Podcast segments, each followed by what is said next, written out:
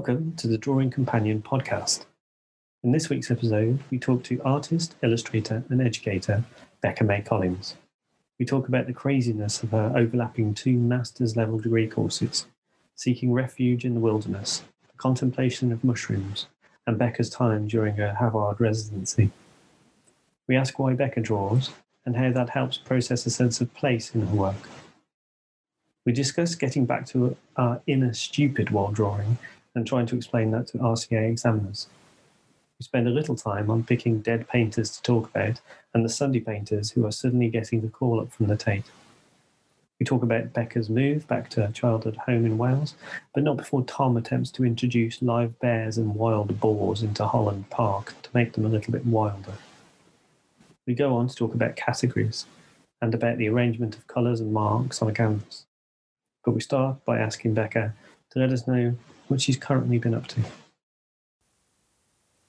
Yeah, so at the moment, I um, so pandemic hit just as I was about to go full freelance, and um, all my freelance jobs fell through. So then, of course, I needed a job, um, and I got a call back Oh. from something I'd applied to ages ago, which was a studio manager and art teacher for after-school art clubs. Um, so I went for Oh. that. It's full time, salaried, like art job. Amazing, very grateful. Um, so I'm doing that full time, but I'm also teaching at some universities and doing some like higher education teaching, but that's like, you know, sporadic. Um, Yeah. And then also trying to maintain my drawing practice in between all of that. So, Because um, of course you had you had that you must have had that wonderful period where you were doing nothing but drawing for Mm. years. Must have been amazing. It, it was amazing. I think looking back on it, I can see how stressed I was, how in my head I was about the study and the grades and the getting the masters and achieving that goal. But actually, what I should have been concentrating on is the amount of time that I had to myself, to my practice. And um, I did try. I was aware of it at the time, but it was very hard to connect genuinely to that part of it. Um, Yeah. But You then- need to have stepped out of it to value it properly. And then the annoying thing is that you've stepped out of it. Yeah. yeah, that's exactly it. I think I should have had more time in between. I could have not overlapped the two master's degrees. That could have been helpful. I think that was really impressive. So you did you had about a Rizzler paper of gap between your MAs, didn't you? Yeah, it was. They actually did overlap for a term. So one of them That's was like right, I a remember. Absolute madness. Yeah. So you're doing two MAs at the same time. yeah. Well, yeah, because one of them was the end of the MA, which was less, um, less like time committed, less classes I had to go to, but more work that I had to do off my own back. Um, and then one was the very beginning of something where I guess it's it's more time committed, so you have to turn up to everything, but um, a little bit less self initiation going on at that time. So I was hoping they would balance themselves out, and I guess it was the best it could have gone in Mm. terms of approach like that. But like, I don't recommend it.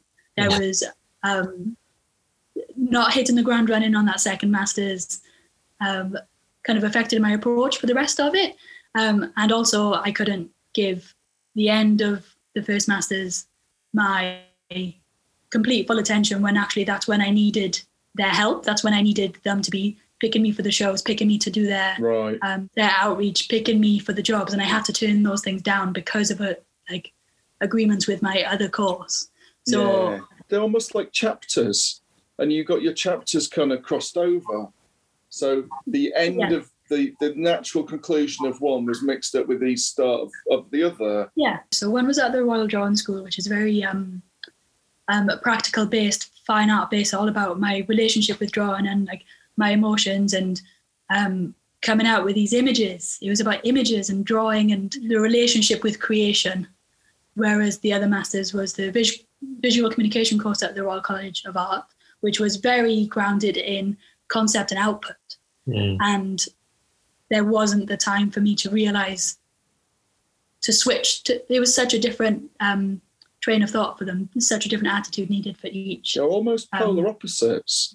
In my in my mind, yeah they, that's why i wanted to do both in the first place which is wild but yeah i would have re- i would recommend deferring for a year just defer don't worry about it. Just do the deferring. do it when the time is right. Yeah. Why didn't you defer then, Becca? What? I already deferred for a year. Ah, Um, yeah, so I had to over I overlapped them because it was like a technicality really. So um, both of those courses had quite a like a low intake, quite a high application, low intake. So it was quite a low chance, or I believed it was a very low chance of me getting in on both of them. So I applied to both of them, Yeah. thinking that the universe would decide for me. It would choose, the world would decide for me which one was the right path for me to go down. And then I got accepted onto both at the same time. That's what the And I universe can't- decided. So the universe, the universe decided that you just had to have the most intense postgraduate art Yeah. education going. Yeah. I love that. yeah, that I had to really. Thanks, universe. I did um, did not appreciate it at the time. Now I can see it and all its lessons, but um, I was very angry at the universe for a little while. I think by the time I finished that second masters, I was like, for God's sake, leave me alone. Stop, stop Oh. educating me. My brain is full. Ah, I just wanted to be left alone. I just wanted someone to believe me. I think I'd had like um, three years of very intense. Why? Why are you doing that? You've got to work harder, do more, try something new. I've tried something new for the last two years. Leave me alone. Let me. Yeah. I know now. I think. Oh, um, I, that explains why we find you wandering forests and contemplating mushrooms for quite a while Yeah. after that. yeah, absolutely. I think the the residencies that I went on during those masters, they were like my refuge. They were just me doing me, and um, I almost could sink into that. I could, I could really sink away from the outside world because I was so involved in everyone else the rest of the time. Yeah, So, yeah. um, And yeah, trees go are very into- non-judgmental. oh, they're just quiet. They just Yeah. give you a little whisper. We really need to get into that. We need to move. I reckon we need to get into like Becca in the woods and what's going on. The trees are whispering. Are the mushrooms talking? They're they're just there giving you support, but they're being very mysterious. Like. Never thought of mushrooms as supportive, but I know what you mean. Well, they're everywhere, aren't they? The mushrooms are just the bit above the surface, and the mycelium, the actual fungus, is miles and miles underground. So they're everywhere supporting you. I love that idea. All the trees talk to each other, don't they? They're all interconnected by mushrooms. It's like mushrooms is like trees broadband.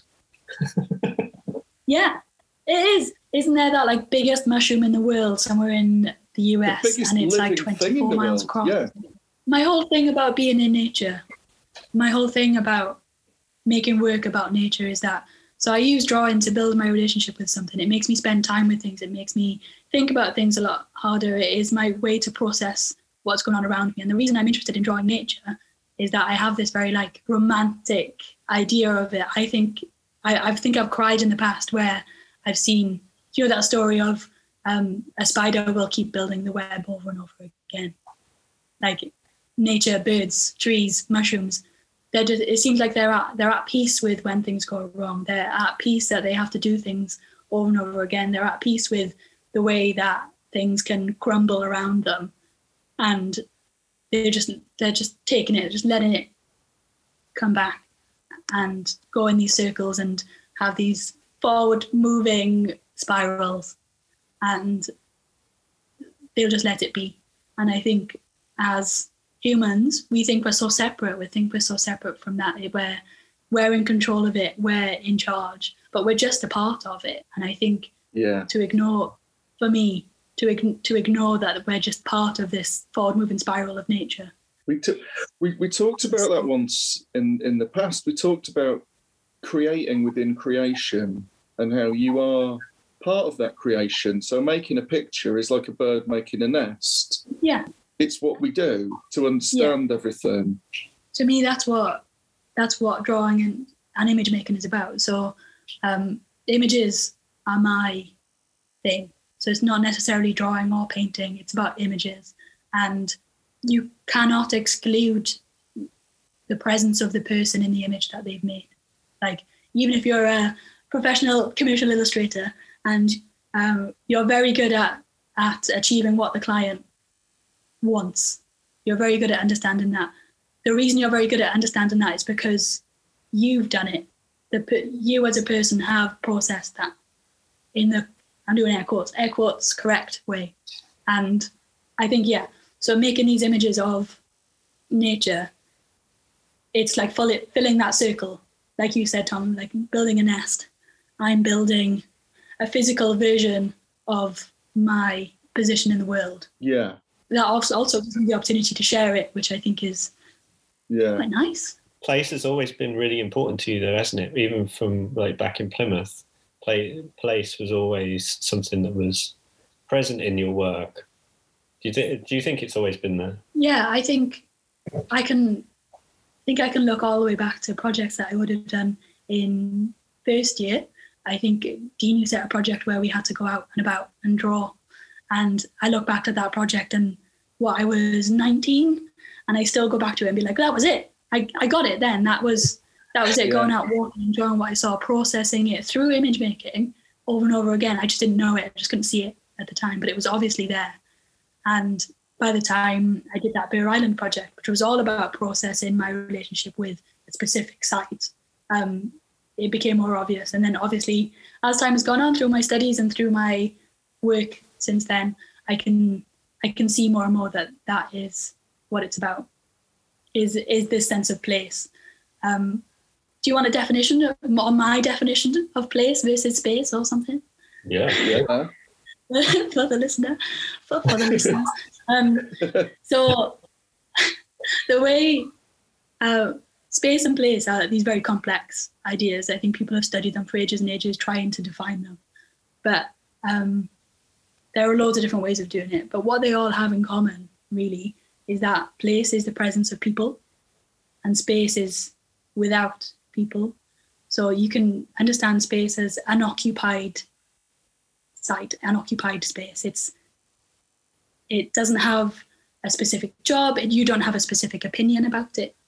But when you have a place, it requires your presence as a person. It requires people or any living being doing something to give it a purpose or a job.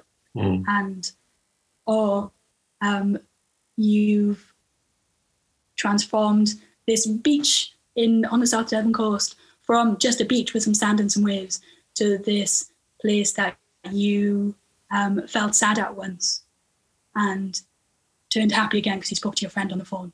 And now it's associated with this like, transformation of feeling. And Mm. that what that's what makes it become a place. That's the difference between space and place.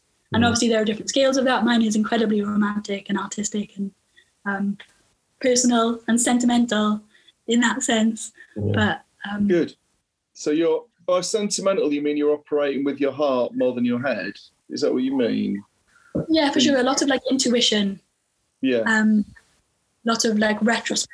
It's funny that sense of place thing. I can't help but think: Does a bird have a sense of place? I mean, birds have incredible maps in their brains. All animals. Do animals have? Are we? We are a bit different. Humans are a bit different.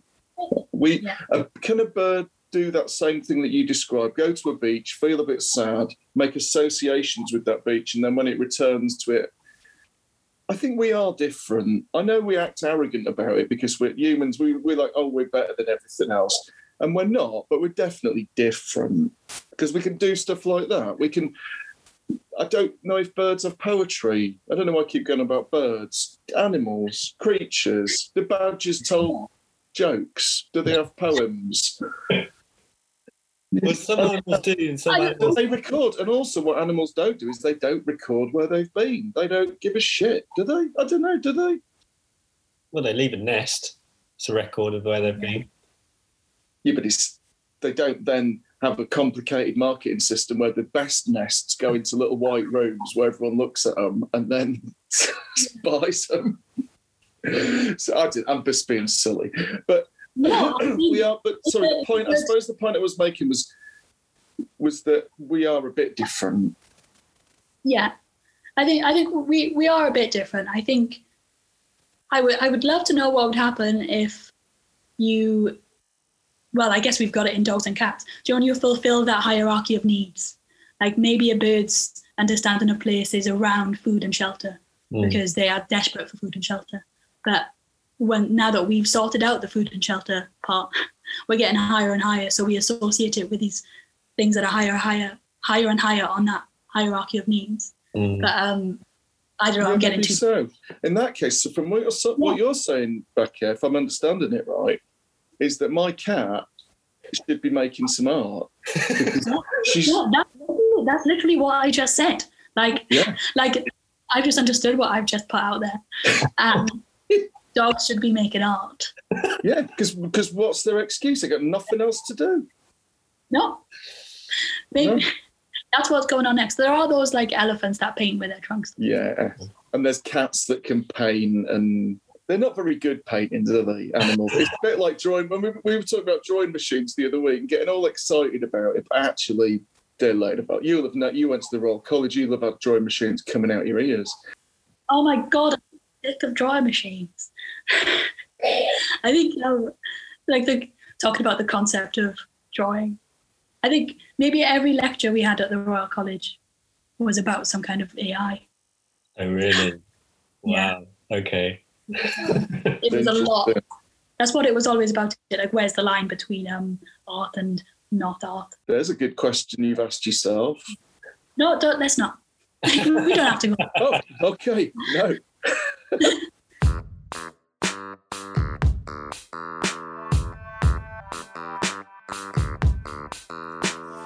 This is where we took a break. When we came back, we were sort talking about something completely different.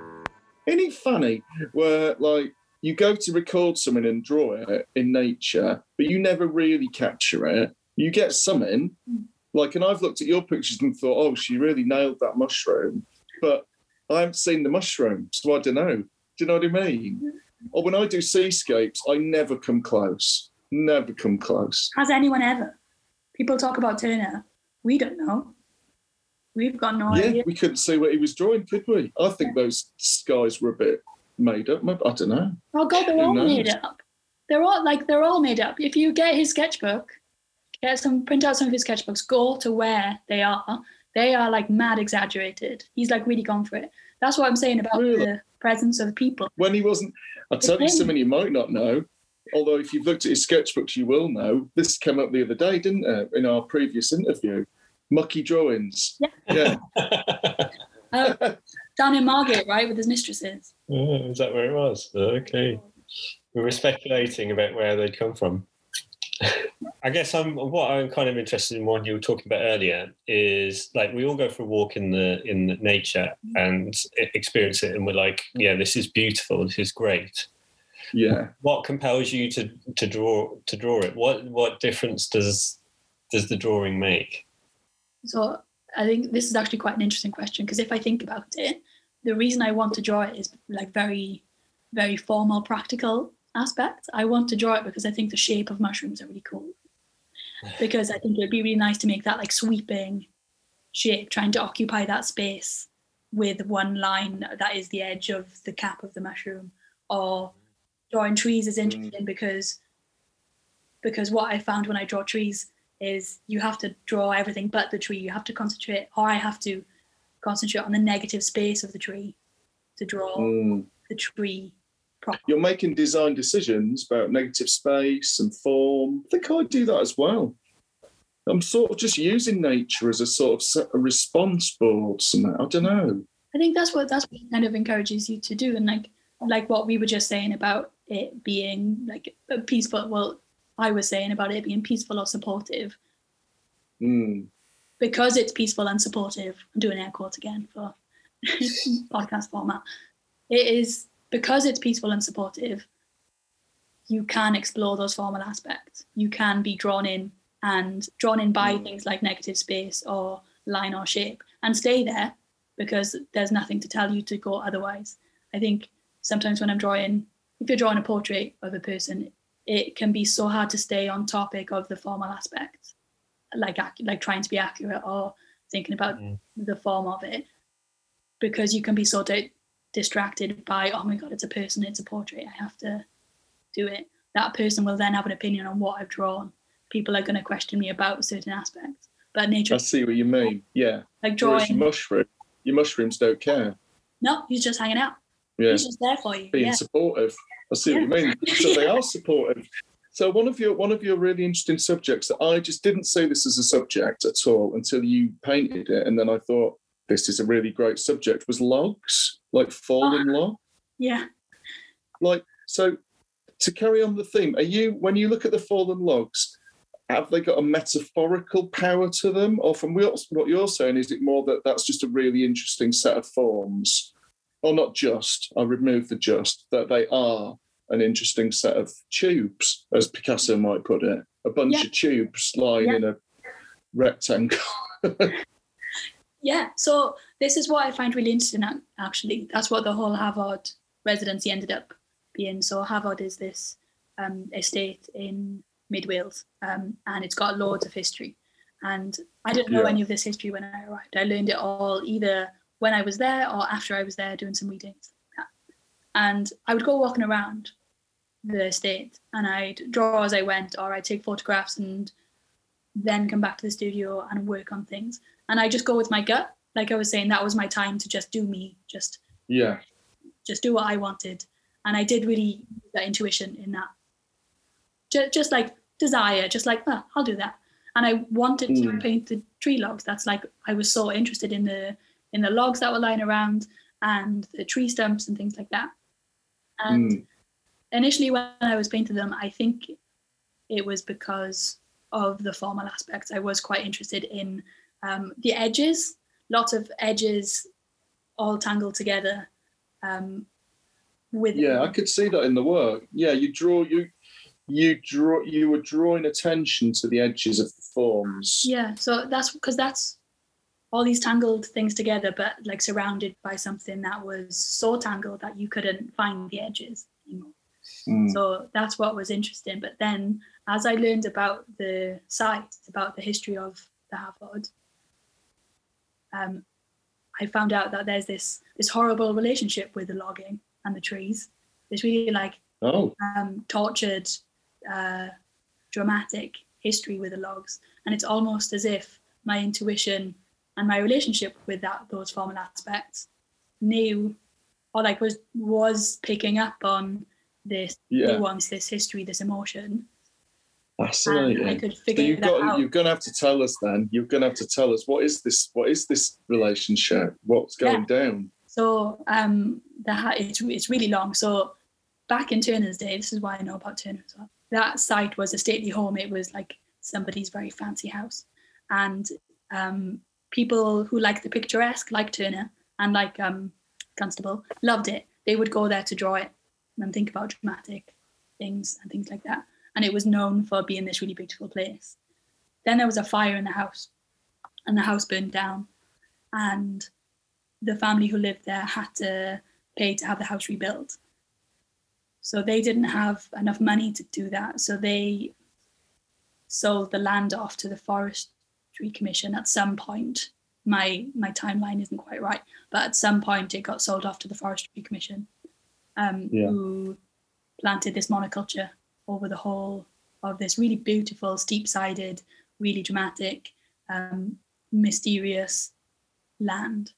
Um, because it's so steep-sided, When you say monoculture, you're talking just fir trees, fir trees, fir trees, Yeah. fir trees. so non-native species, Yeah. I think it's Norwegian pine or something. Yeah, um, yeah. all over. And because it's so steep sided, they couldn't log the trees. It was too it was too expensive and hard to fell those trees and send them off. So basically, it's just been staying there. It's just been there with this like um, monoculture of trees that never became lucrative. Um, so now there's a Hafod Trust, um, and they're a charity who are focusing on restoring the estate back to what it was like with the picturesque, with Oh, okay. um, and they're felling the trees, and that's what all the piles of logs are. Is them trying to reclaim the estate. So you massively, I see, that's so cool. So you massively picked up, you exactly did what you just said. You massively picked up somehow on a perfect response. Yeah. that's brilliant. and and I think that's what that's what drawing can do. That's what being on site and thinking about images can do. Is when you when you it's a language. I mean, we've said that right from the beginning mm.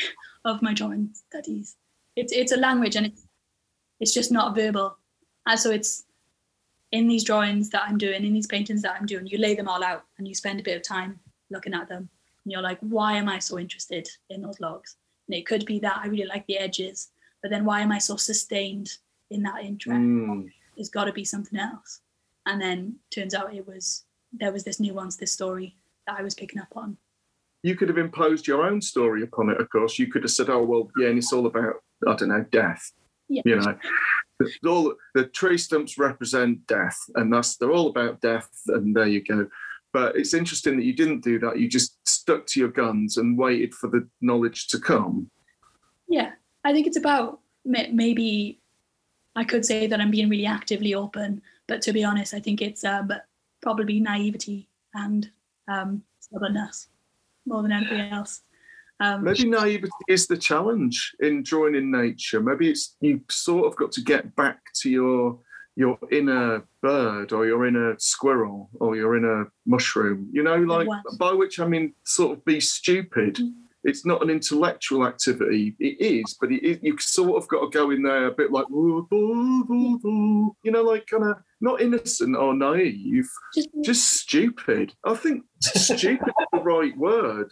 Innocent na- and naive sounds much more charming. yeah, I don't know. Well, I think there's a there's a, a I think there is more letting go, isn't there? Like there's a bravery as well because if you're making work that you're going to show somebody, you're opening yourself up to uh, being lambasted Mm. in some way, aren't you? So the so there's Yeah. a bravery as in that foolishness, in that in that kind of like Stupidity. stupidity. There's a, there's a brave braveness in that. Well, yeah, because you, especially if you've just been spending three years doing MA and you've got like knowledge coming out your ear holes, and you, you're like, you, it's quite brave to go, oh, right, well, to just go, right, that was that. Yeah. But when I'm in the forest, I don't need to contextualize this. I don't need to rethink the postmodern constructivist elements of the forest Yeah.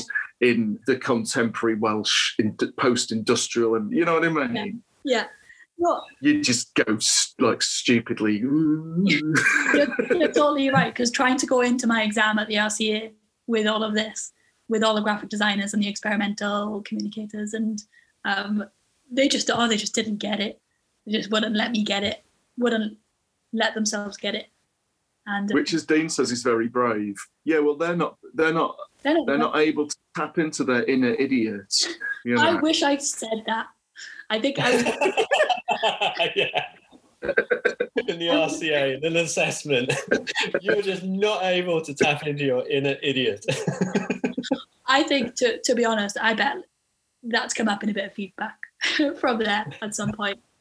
I think it's just it was a lot all the time, very consistently. So yeah, just let Yeah. it be for a bit. I think that was my like biggest argument by the end of that. Just like let it be, let like let let yourself make some stuff, see how it goes, and mm. then figure it out. Like just be an idiot for a bit. Paul Bloomer was talking about the tides of creativity, wasn't he? How the tides come mm. come and go back and they come. And do you think maybe it's a combination of intensive intellect and intensive lack of intellect? You know, you need both. You needed to fill your brain in order to want to not have that anymore. Yeah, I spoke. I spoke with my friend about this, like just just before we met an hour ago, saying that there's.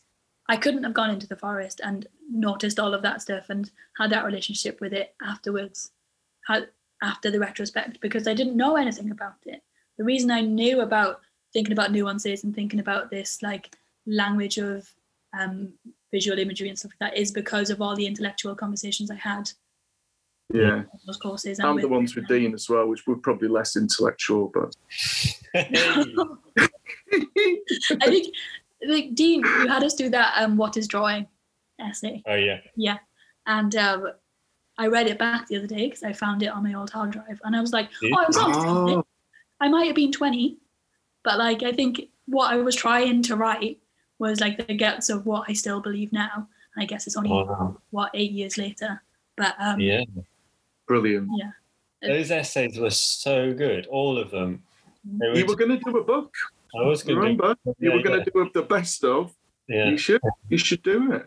yeah, And that was the essay title was just "What is drawing."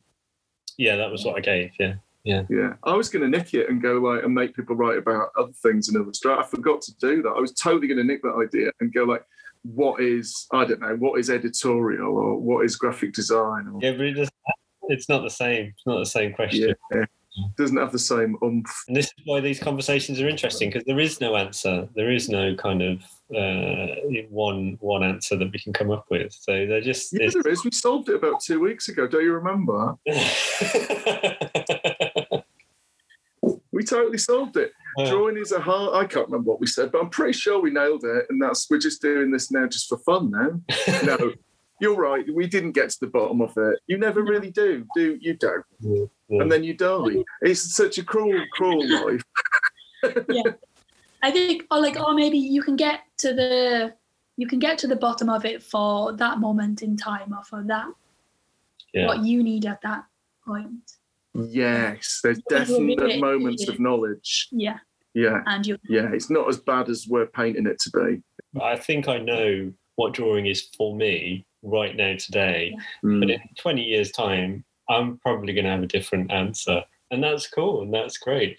Yeah, The better, then, better you look, the more you see, which you can take on two levels, can't you? That's a quote from um, American Psycho. And I think he meant the better you dress, the more you will see in the world because you dress. But I think he also meant the better you look, the more you see. So drawing is maybe looking.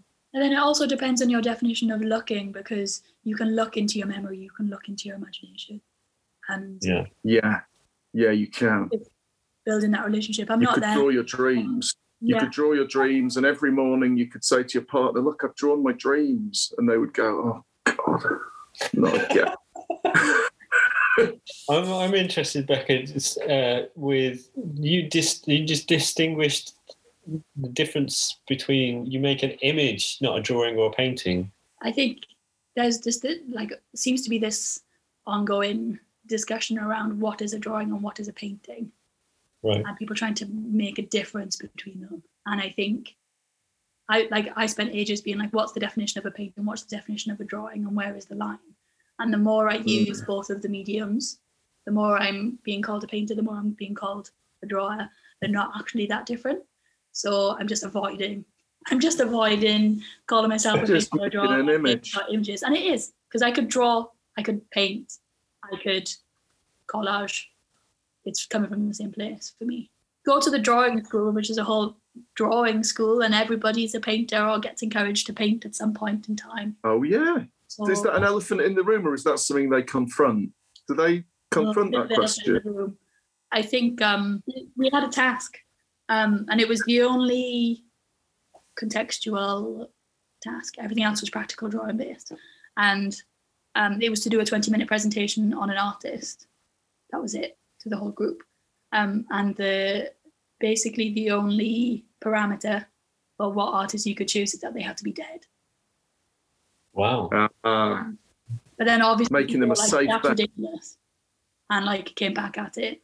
Um, and I maybe they dropped that now. It's been a couple of years since I've been there, but I remember there was backlash against that. And I think the whole idea was it's it's going back to the traditional. That I think that's the concept of it as well. Is that the whole school? I think Catherine Goodman, the director of the school, has had an interview in the Guardian recently, and she talks about how it's um it does go back to when drawing was and painting was taught as this very like skillful um but Mhm. it, it obviously does have um a contemporary take on it too because they're not getting everyone to go to anatomy classes and draw everything exactly how they see there is room for scope in that but the references are very traditional in that sense i think i think that's what because you're you're writing off so many people like david hockney like Mm. that he, he's a massive point of reference for for the drawing school and their their ideologies and values. So I don't I didn't really understand why. I think it was just to give us a parameter. who did you who did you pick? Oh my god, I don't remember. Turner, Constable? One of those two. I think I learned this was right at the beginning of the drawing year, and before that I didn't have very many references. And like No. maybe a lot of the other artists I look up to are still alive. So maybe that's why I ended up going with them. Is that I have to choose someone who is dead. And it's important. I think there's so many incredible contemporary painters. Almost too many. Almost Oh, like yeah, saturation. There's a there's this thing that's happening quite a lot now, and I really like it. It's it's artists who are who are dead because they were artists 200 years ago, but they were like Sunday painters, and or they weren't given any recognition when they were alive because their their drawings or paintings, their images would have been like way out there, and um, now because of the like contemporary trends and the contemporary sensibilities, they're like really trendy, and Yeah. uh, they're getting like revival. That the Tate are making books about them, and but at the time it was just the, what they did on the weekend outside of work. It wasn't their thing they were aiming for. So maybe there are loads of people sitting in a corner making beautiful paintings that could be so relevant Yeah. to the contemporary art scene. But also maybe they don't want to be. I think that's what that's what you got to bring it back to, isn't it? It's about the work. Whether you could be the most professional, the best at networking, so good at pricing and being so gutsy asking people for money, but unless you've got the work to back it up, then Have you thought of well, yeah. have you thought about you you're you're you're young. What's gonna happen? You got another what, fifty years of painting and drawing. we've um actually actually it's been a big moment for that recently. If you want me to get into We it, do. But um, we so finished the Royal College. Um, was desperate for some space in terms of my practice. Just like leave me alone. That's what Yeah. I wanted. Um, so I got offered the like managerial job in my retail job that I had to sustain me through those courses. So I took it and I did it full time for a little bit, and I just let the two days a week be doing what I wanted at the time. It was a lot of painting rocks, like fine. I collect a lot of random shit, so I spent a lot of time just painting that random shit, just enjoying it not being for anything, it being what it is. And Yeah. then I was working towards going full freelance, like art being my job. Um, and I almost got there, but the pandemic, like I said earlier, brought me back to working full time, still in the arts. Um, and when I first started that job, I was like, oh, do you know what? I think this might be it. It might be that I love painting, I love drawing, I love image making, but I can't take that. I can't take it being my job. I can't take the the outside input. It needs to be mine, and that's what it needs to be. So I kind of decided this time last year that um, maybe it's going to be a career in what I'm doing now, which is like studio management or um, teaching or something like that. But now I've done that for a year, and now I'm like, you know what? Maybe I can just spend the rest of my life. And I remember very, very clearly remember a conversation with my best friend walking along the path outside our childhood homes when we were about GCSE, so 16. Remember saying, Do you know what? I think I could spend the rest of my life working any job that I find part time, but living my life the rest of the time. Whether that was drawing, painting, going traveling, doing the garden, cooking nice food, visiting friends, whatever that Yeah. was Yeah. and I've spent the last 10 years, last 12 years going in cycles of finding a career, finding what is my purpose. But now I've realized that I was right when I was 16. Yes. I remember this very specific example of I want to live on the Shetland Islands, and even if I work as a waitress in a cafe just to sustain myself while I'm, while I'm there, I'll do it. And now I've decided that actually, yeah, that's what I want to do. well, I want to try we have things. got we have I have got a good contact in the Shetland Islands if you wanted to go there. Oh yeah, I was listening. yeah. I was listening to it. Like that's what brought that memory back to me. I was like, It was- remember that time? That's so interesting how these podcasts feed each other. They definitely it's a long it's a long form conversation with lots of different guests coming in. It's absolutely lovely. Do you paint do you paint live in forests? Do you do studies studies on site and then fix them up when you get home? That tends to be what I do. It's a real mix at the moment. So obviously we haven't been able to go. I live in London right now, and um, I haven't been able to get to the nature very much. And I'm a bit sick of the parks. They're not doing it for me anymore. They need to be wilder. I don't know why parks can't be basically like the countryside. Why do they have to be formal Victorian? Why can't they just be full of wild boars and bears? I mean, they've got fences. well, they've got fences. Just fill them full of rabbits and chuck everything in there you can. A parky's gone, right, I know what we need a row of red flowers and a row of yellow flowers and then a lawn. That's like the anti nature, isn't it? Yeah, wilderness. Yeah, I think what's hard about parks is that um, I know the parks are different. I know that Brockwell Park has got a very different vibe to like Holland Park or something like that. Yeah. But essentially, really, I'm only spending a couple of hours in each one. They're the same as well. Moving to Wales in July, giving up on London. Hey, Okay. that's what we're we're going for. So I'm moving with my boyfriend or partner. You can decide in the editing there. Um, is he an image? Is he a drawing? Is he a painting? he's not here right now. Do you know the one thing I've been thinking about all week was categories and how unfortunate and arbitrary they are, and how nature doesn't have categories. And nature doesn't categorize. We categorize things. This is a drawing. This is a painting. This is a boyfriend. This is a partner. It allows us to discuss it. It allows us to have this conversation, but it's not very true. Yeah. Well, it's all it's all about um, communication, isn't it? Yeah. Yeah. And it's neither. It's none of those things. As Cézanne would say, it's just an arrangement of materials on a canvas. Yeah. It's not. It's no. It's not reality. It's not a painting. It's not a drawing. It's I love telling that to my students. I'll be teaching beginner adult classes, and someone will be getting quite frustrated that they can't get it to look like what's in front of them. And they'll be getting quite emotional, quite over the top. And because they're adults, I can go in with a bit of the concept a bit more. And my Yeah. thing that I always say is like, why, like, you don't need to care as much as you do because it is just some stuff on a paper. yeah. Like- give him a Cézanne bomb. Yeah.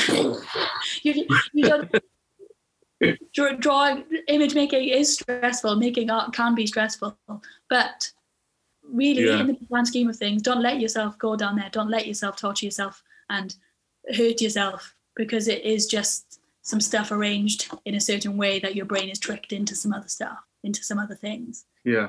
I had a lot of modernists on on my foundation course. It was taught very much like that, and they would hit you with Cézanne truth bombs and things like that just before lunch, and you'd just be finishing up, and then like um, one of the tutors would would like Jeff would say, "Oh, just wanted to mention that this isn't actually a painting. This is just an arrangement of pigment and media on a on a sheet. It doesn't represent anything. Anyway, lunch." we'd all go off with our brains scrambled eggs, Yeah. and it would be be be good to do that. It's, I wish that's great that you're doing that in your classes. I think it's a really liberating thing. what i find quite hard about teaching beginner adult classes sometimes is managing the expectations and i think Yeah. something like that is a good way to to bring it back around i don't know how Yeah. often they believe me. I think sometimes there can be a bit of a a gap between Yeah, but other than like reeling reeling off my cv there's no other reason for them to believe me. Dina, I remember you told you didn't tell us. I think it was uh written down in a in a brief somewhere that um that 2h pencil just throw it out the window and i remember from then on being like oh i can't shouldn't be using any 2h pencils I remember. I remember Dean writing that brief, and I was reading a book on German drawing, and in it there's a quote from this German guy, and he says, "What is it? What was it? No, what quote is a pencil? A pencil cannot be too hard or too sharp." So eat that. But I would say I like them all. You're all welcome in my in my global village of pencils. Nine B. I remember learning about Giacometti's drawings for the first time and being like, okay, I'll start using hard pencils again. And then I did it and I was like, wow, I hate this. Um, there's like the, is it like Mondrian as well? Mondrian's drawing, Giacometti's drawing, so tortured. Um, yeah. it's like Mm. I'm not, I'm not willing to let to let my drawing go to that place where I torture myself about getting things correct or getting things how I want. Yeah. I've been drawing at night on Hampstead Heath, and Wow. my with my friend because that was our topic of the moment was like nighttime landscapes, trying to figure out how to not be so contrasted, like not to have something. Yeah. So we went, and it was just me and him, and maybe we got pulled over, not pulled over, but like approached by the ranger, so like the park ranger so many times, and I didn't get it. I didn't know why. And he's totally not getting you either because he's not going to believe your excuse. Oh, we're just trying to discover low Yeah. contrast between forms. And he's going to be like, yeah, pull the other Yeah. one, mate.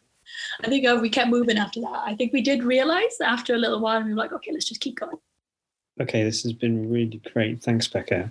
Um, one of the things that we've been told, um, maybe you can help us with, is um, is we're not ending the podcast very well, and we seem to be just ending them really abruptly.